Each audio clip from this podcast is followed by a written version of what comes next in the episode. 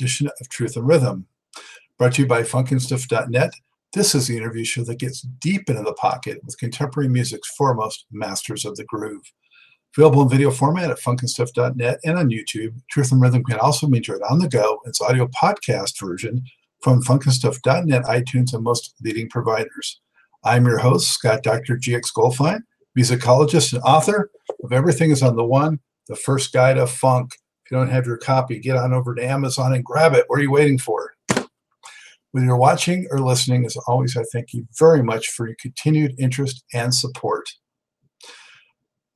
This episode's guest is none other, none other than Larry Dodson, who, until hanging up the microphone and retiring this past December, had since 1971 served as the lead singer of the Bar-Kays. For almost a half century, his gritty and gutsy vocals were one of the most distinctive elements of this fiercely funky band, which enjoyed uncommon longevity with a string of 16 U.S. top 20 R&B singles with Mercury Records between 1976 and 1989. The Memphis, Tennessee-based group also had two prior U.S. top 10 R&B hits with Stax Records dating back to 1967. Dodson was among those brought in to help the Bar-Kays carry onward after all but two members of the group perished in the December 1967 plane crash that also claimed the life of soul singer Otis Redding. The Bar-Kays' mid-1970s to late 1980s run included seven U.S. top 10 R&B albums, plus another five that made the top 40. Among the dance floor gems contained on those records were Shake Your Rump to the Funk, which was a song in 1976 that introduced me to a lifetime of Bar-Kays grooving.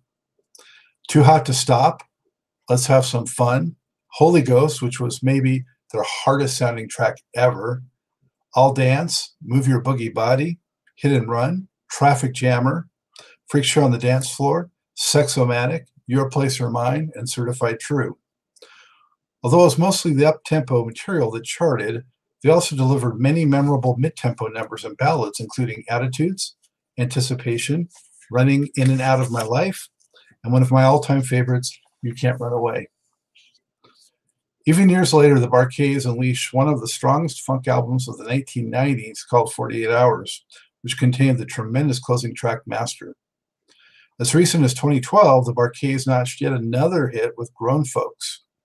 Along the journey, the band gained new fans and renewed momentum by having songs prominently, prominently placed in hit movies such as Spies Like Us in the 1980s with Soul Finger and Superbad in 2007 with Too Hot to Stop.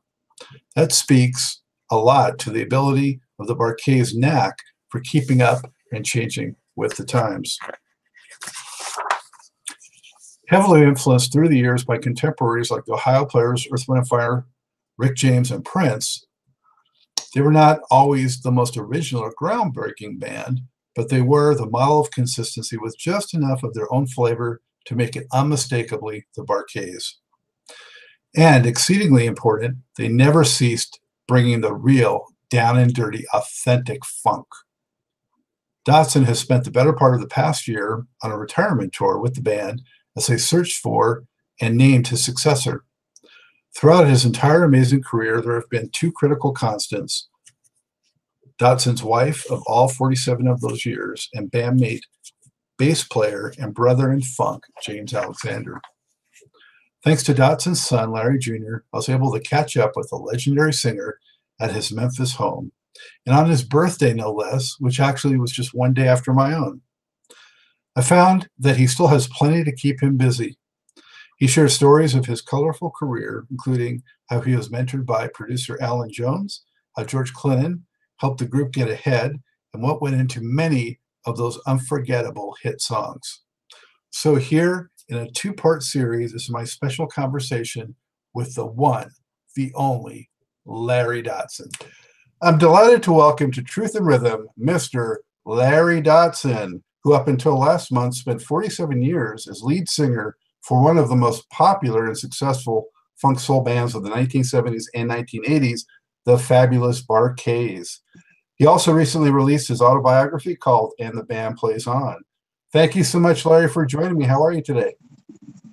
I'm well, thank you for uh, for an aging musician. well, you look great, and I understand today's your birthday, so happy birthday! Thank you so much. Thank you so much. I'm glad we don't get but one a year. You know. yeah, I know how you feel. I'm in that space now too, so right with you. Right, we we we have something in common. I understand. well, yeah, we're both Aquariuses, so yeah. Absolutely right. Absolutely right. Yeah, I'm I'm good. I'm I'm actually well. Yeah. Excellent. 19 days 19 days into retirement and uh, I can say all is well. Very good. Well, that's how you want retirement. You want to be able to enjoy it.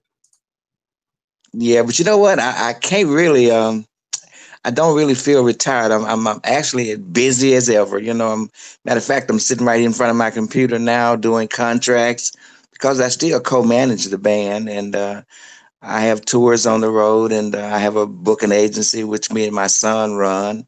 So I'm still quite busy. You know, I'm in the middle of another book, so I'm still quite busy, man. Wow, well, good to hear. You know, that keeps you that keeps you going. You know. Absolutely right. I did not retire because I was tired of music, or nor was I tired of the band or anything. You know, 47 years is a long time. You know, and you know my wife and i both decided at a certain time we just were going to just pump the brakes so to speak and and spend some time together in our latter years she she and i've been married 47 years wow. which is exactly the same amount of time i've been in the band you know that's a long time yeah that's a long time you know yeah well uh all the success continued success you know in this new chapter of your life and you know thank you on behalf of all the fans of all i mean half a century just about of amazing music so thank you, thank you. Well, you're quite welcome. Uh, bittersweet, bittersweet. The fans got a little bit of getting used to it. So, but you know, I got a, I, I, I, I, I got a good kid who's who's taking my place, and uh, he's a talented kid, and uh, eventually, the fans, uh, hopefully and prayerfully, will uh, will endorse him and uh, and give him a give him a chance to uh, show them what he has to offer with the Bar-Kays. He's a really talented kid. We debuted him here in Memphis on December 16th, and Memphis loved him. So I hope that's a prelude for things to come, you know. How, how many roughly, uh, you know, applicants did you end up with? Uh, good ones. good ones. Oh, you know what? I I'm not. I shouldn't laugh at that. There were quite a few good ones, but we narrowed it down to really two. There was another guy who was incredible from Las Vegas, who we almost uh, gave him the keys to the car. You don't want to know the truth, but um, the search brought us back to Memphis, Tennessee, to uh, a kid here. Uh, we his stage name is Chris J, and that's what we like to use. Uh, his name is Christopher Johnson. But we made we, we at the 11th hour we decided to just go back to him and just just look look at him uh, thoroughly again. But it was very very difficult uh very difficult choice because they were both so good man. But we decided just um I, we went with our gut. We went with our gut james and i and uh, we chose chris and we and we made the right choice. Well i look forward to uh, hearing him yeah yeah he he'll be out there uh the Bar-Kays will start back up uh, probably in another 30 days, you know, back out on the road. Uh, as I say, I booked the band. I do 90% of the booking. So they'll be back. They'll be cranking back up in another 30 days. Okay. Want to touch briefly on, you know, your, your beginnings and then really focus a lot on those uh, Mercury years um, with the music. Mm-hmm. So um, you got with the band in like 71 or something like that uh, how how did you get, get with them, and what transpired on your way to you know Mercury Records? In a nutshell. I joined the band in 1970. I had only been with one other group, and that was called the Temprees. It was a doo-wop group. I started that group in high school. We had we didn't really do anything uh, commercially. Uh, the band had their eyes on me because of, I guess, because of what they saw in me being in the doo-wop group. It was really their manager who had his eyes on me. Uh, he wasn't their manager at that time. He was really sort of their mentor at that time. His name was Alan Jones. He went on to be their manager, our manager, so to speak, um, and producer. Uh, I joined the band in 1970. Um, we went to Mercury in 19 after Stax closed. We went there in 1976. We stayed there for 11 albums. The first album we did there was Too Hot to Stop. We did we made five gold albums there, one platinum album, and man, more. We had about 20 top 10 singles during our stay there, and about 11, 12, 13, 15 top 10 albums. We had a very, very, very good stay at, at uh, Mercury Records, which went on to be Polygram. Uh, name changed a couple of times, but it was a very, very good marriage there. Well, that that first record, I mean, you started off incredibly. Too Hot to Stop to me is one of the best funk albums of the period, and um, I mean, front to back, it's just so solid. You have the huge hit, "Shake Your Rump," and uh, the title track's amazing. Do you remember anything about putting that first record together, and did you feel like you really had to come out firing on that first one? Well, yeah, you know, I tell you what, when Stax closed in 1975, and we were the last group to leave Stax Records, uh, I mean, when I literally, we were the very last group to leave. Our manager gave he posed he posed a, a, a, a he gave us a, choice. He said, "Closing, you guys got a choice. You could break up, or you can go and stay and stick together and write you some incredible songs." And that's what we chose the latter. We stayed together. We we we we went to this club called the Family Fair. We played there for a year but in the daytime, we would write songs. We wrote Shake Your Rump to the Funk. We wrote all the songs that were on the Too Hot Stop album. We wrote those songs while playing in that club. Uh, and uh, we did the biggest, one of the biggest deals we had ever done. Uh, we get, we did that deal uh, for 500, for half a million dollars, man. Um, that deal for, with, that we did with Mercury Records. And, uh, it relaunched our career. And George Clinton allowed us to tour with him the next year. And Shake Your Rump was doing very, very well. We co-starred with his tour. We did 90 days with him. And all of them sold out except for maybe six or seven. And uh, after that, it was we, it, it was all over. We, we, we were on top of the world then, man. Cameo opened. We co-starred in George Clinton, and there was the mothership connection to it when he had the when he had the mothership landed the mothership on. I mean, it was every night sold out, and Shake Your Rump was hot on the charts. Man, we we owe we owe a lot to George Clinton for allowing us to be on that tour. Yeah, what a I mean historic tour, unbelievable. Yeah, so uh, it was uh, it was that George Clinton tour that really helped us to perpetuate our career. Uh, after that, we were just rolling, man. We were just rolling. We had some great songs on that album, though. As you said, Too Hot to Stop was an incredible album. Uh, after that, it was just every other album was basically basically a gold album. Yeah, you guys. I mean, you kept the the pedal to the metal. You you know kept putting out record after record after record. Every one of them had at least one hit single. It seemed like. Um, did you guys? You absolutely right. Did you guys feel pressure to deliver like that, or were you just having fun, or what? Both. Both. We the, the company was on us. Uh, we were always late turning in albums. We were always getting fined, and almost and right here for getting kicked off the label for being so late. But we were touring. We were on the road making a lot of money, man and it was it was difficult meeting uh, meeting our contractual uh, obligations to turn.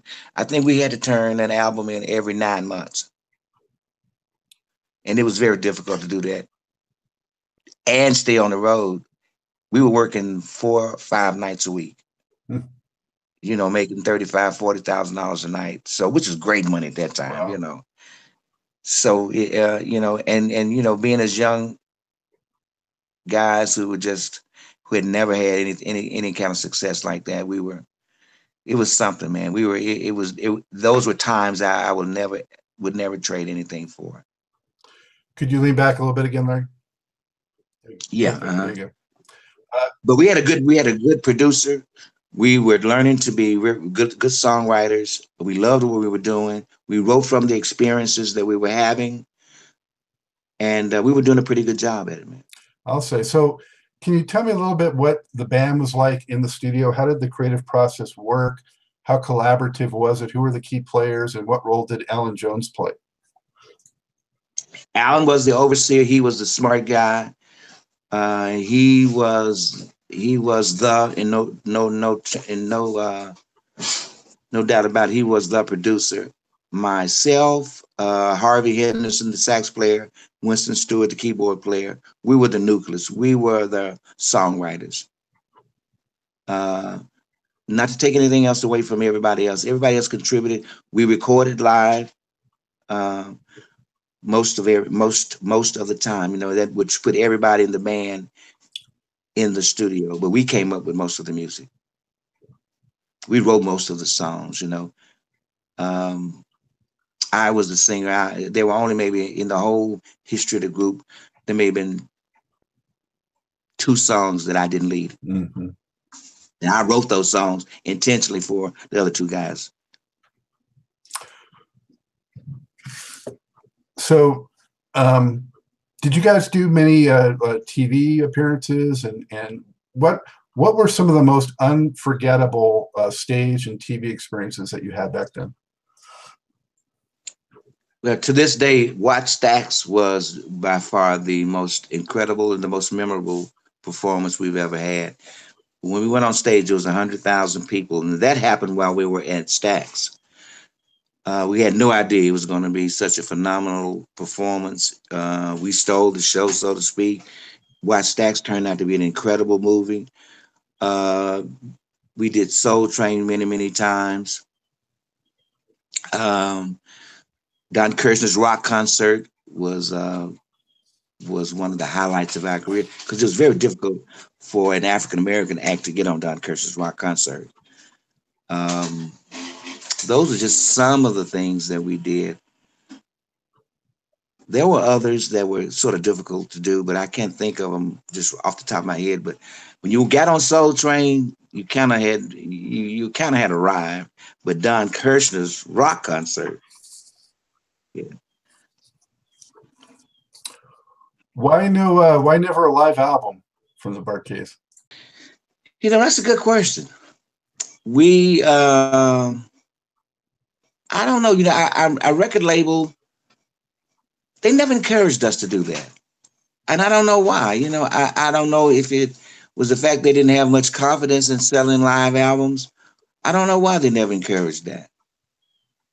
It was not something that we didn't want to do, but they never encouraged us to do live albums, you know, a live album. Um, because we, we we played at some of the most prestigious places, Whiskey Go Go, the tribute uh, the uh, Troubadour, Troubadour, um, uh, just a lot of lot of just prestigious places that were good places to do live albums, but they just they never asked us to do it, never encouraged us to do it, and uh, I guess we never pushed the issue. Now later in our career, we we did on our own, we did record live, and we have live recordings in our in our um, on our label now, which we will, which we have released, as a matter of fact, on our own. Done in different places, you know. So, do you, do you think there's any uh, uh, film or audio of you guys playing live from back in the day somewhere? Oh yeah, uh, plenty of stuff on YouTube. I mean, it's just a, a plethora of stuff all over the place. Probably too much, you know. We have stuff that we did uh, on our three trips to uh, playing for the troops in Iraq. I have uh, 28 tapes that we recorded over there, unre- unreleased. That we will, you know, go through and make live recordings from those. Uh, we kept those. We did in 2009, to 2010, and 2011. Well, now you're retired, you can be more of an archivist also. Oh yeah, I plan to do all of that. Our, our 50th anniversary, uh, we had that was recorded and filmed. Uh, our 30th anniversary was recorded and filmed. So yeah, I, am going to go through all those things now that I actually have the time to do that, and and those things are really good, man. Excellent. Look forward to that. I want to just throw out a couple of uh, albums along the way that, to me, I think were highlights among the highlights, if you will. Um, Okay. uh, Enjoy, that was a great one with Move Your Boogie Body and uh, Up in Here. And I mean, that was just a really strong one, I thought. Um, do you remember anything about like that period? That's like, we're talking like 79, 80, anything stand out? Movie Boogie Body was the biggest single up until we released Freak Show. It was the biggest single we had ever had. It was almost a gold single. It was almost a gold single. And you know, here's a bit of trivia, probably that you probably won't believe. Out of all the accomplishments that we've had, we've never had a number one record. And I tell you why. We our release period was always in the winter. It was also Michael Jackson's release period. So, excuse me, we could never outlast waiting for Michael Jackson to come off with number one. we would always be number two, number three, but we could never last till Michael Jackson came off with number one. Thus, we could never ever have we never ever had a number one record. well, that's just not fair. Well, I know, I know, but had we chosen a different release period, we would have had several number one records. That's that's that's something people don't really really know about the group. You know, it's nothing I boast about, but you know, it's just it's unfortunate, man. It's just really not really cool. But um, we chose always to release our albums right when Michael Jackson was releasing his. Hmm. So it was it was tough. Did, did you guys have sort of a formula in mind that you would do a certain amount of up tempo, a certain amount of ballads, and a certain amount of mid tempo on the records? Uh, not really. You know, well, I tell you what, we we were we were deemed the party band, so and our record label always wanted more up tempo records from us than ballads. And you know, I tell you what, it was funny. And it wasn't something that we really endorsed or liked. They didn't like for us to release the ballads. They always wanted us to keep the slow songs inside of the album and people loved our ballads, but they always wanted, I guess it was good marketing for them. They wanted people to, they wanted us to keep the ballads inside the album so that people would have to buy the album to get those records, which was good marketing strategy for them. Like anticipation was never a single. That's what came in my mind first. Right, absolutely right. It was never a single. Biggest, one of the biggest records and most popular records we've ever had. It was never a single. Attitudes was never a single. Mhm. Um, and these are songs that we cannot leave the stage without doing. I can't. I, I don't think "Unforgettable Dreams" was a single. All of these were just, just big, big singles, big, uh, uh, big records for us. But they were never. Well- the, the record label would never, never let us make them, make them singles. They were the ones too that were also real popular at the house parties I went to back then. Oh, absolutely right. Slow dance. Yeah, yeah. yeah, yeah, yeah, yeah. Absolutely. So you know, night cruising was another one that was uh, sort of a landmark, I think, in your in your history there because Hit and Run uh, was you know a big hit, and you had several hits on there. And Traffic Jammer is one of my favorites, especially that 12 inch version. Now that album, we that was our one of our concept album. If you notice, all those songs, most of them were all about nightlife, hit and run, traffic jammer. Uh, they were all having to do with driving and nightlife and the the whole nightlife scene, and it, it, it all they all accentuated the night night cruising. Uh, let me think of some more. Can you name some more? Because I've I, I, I Freaky some- Behavior, yeah, okay. Was that on that album? yeah. Uh, Okay. Unforgettable Dream, Backseat Driver. Backseat driver, okay. See, all of those played on night cruising, yeah. Feels like making. Uh, feels like I'm falling in love. Uh-huh. Yeah. Yeah, yeah. Touch tone. So yeah, touch tone hot number, yeah, yeah, yeah.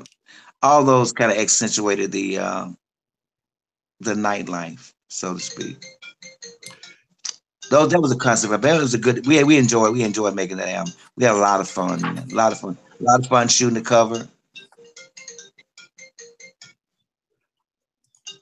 I think um, another one that kind of took you to a different level. I was a DJ at the time, and uh, Uh-huh.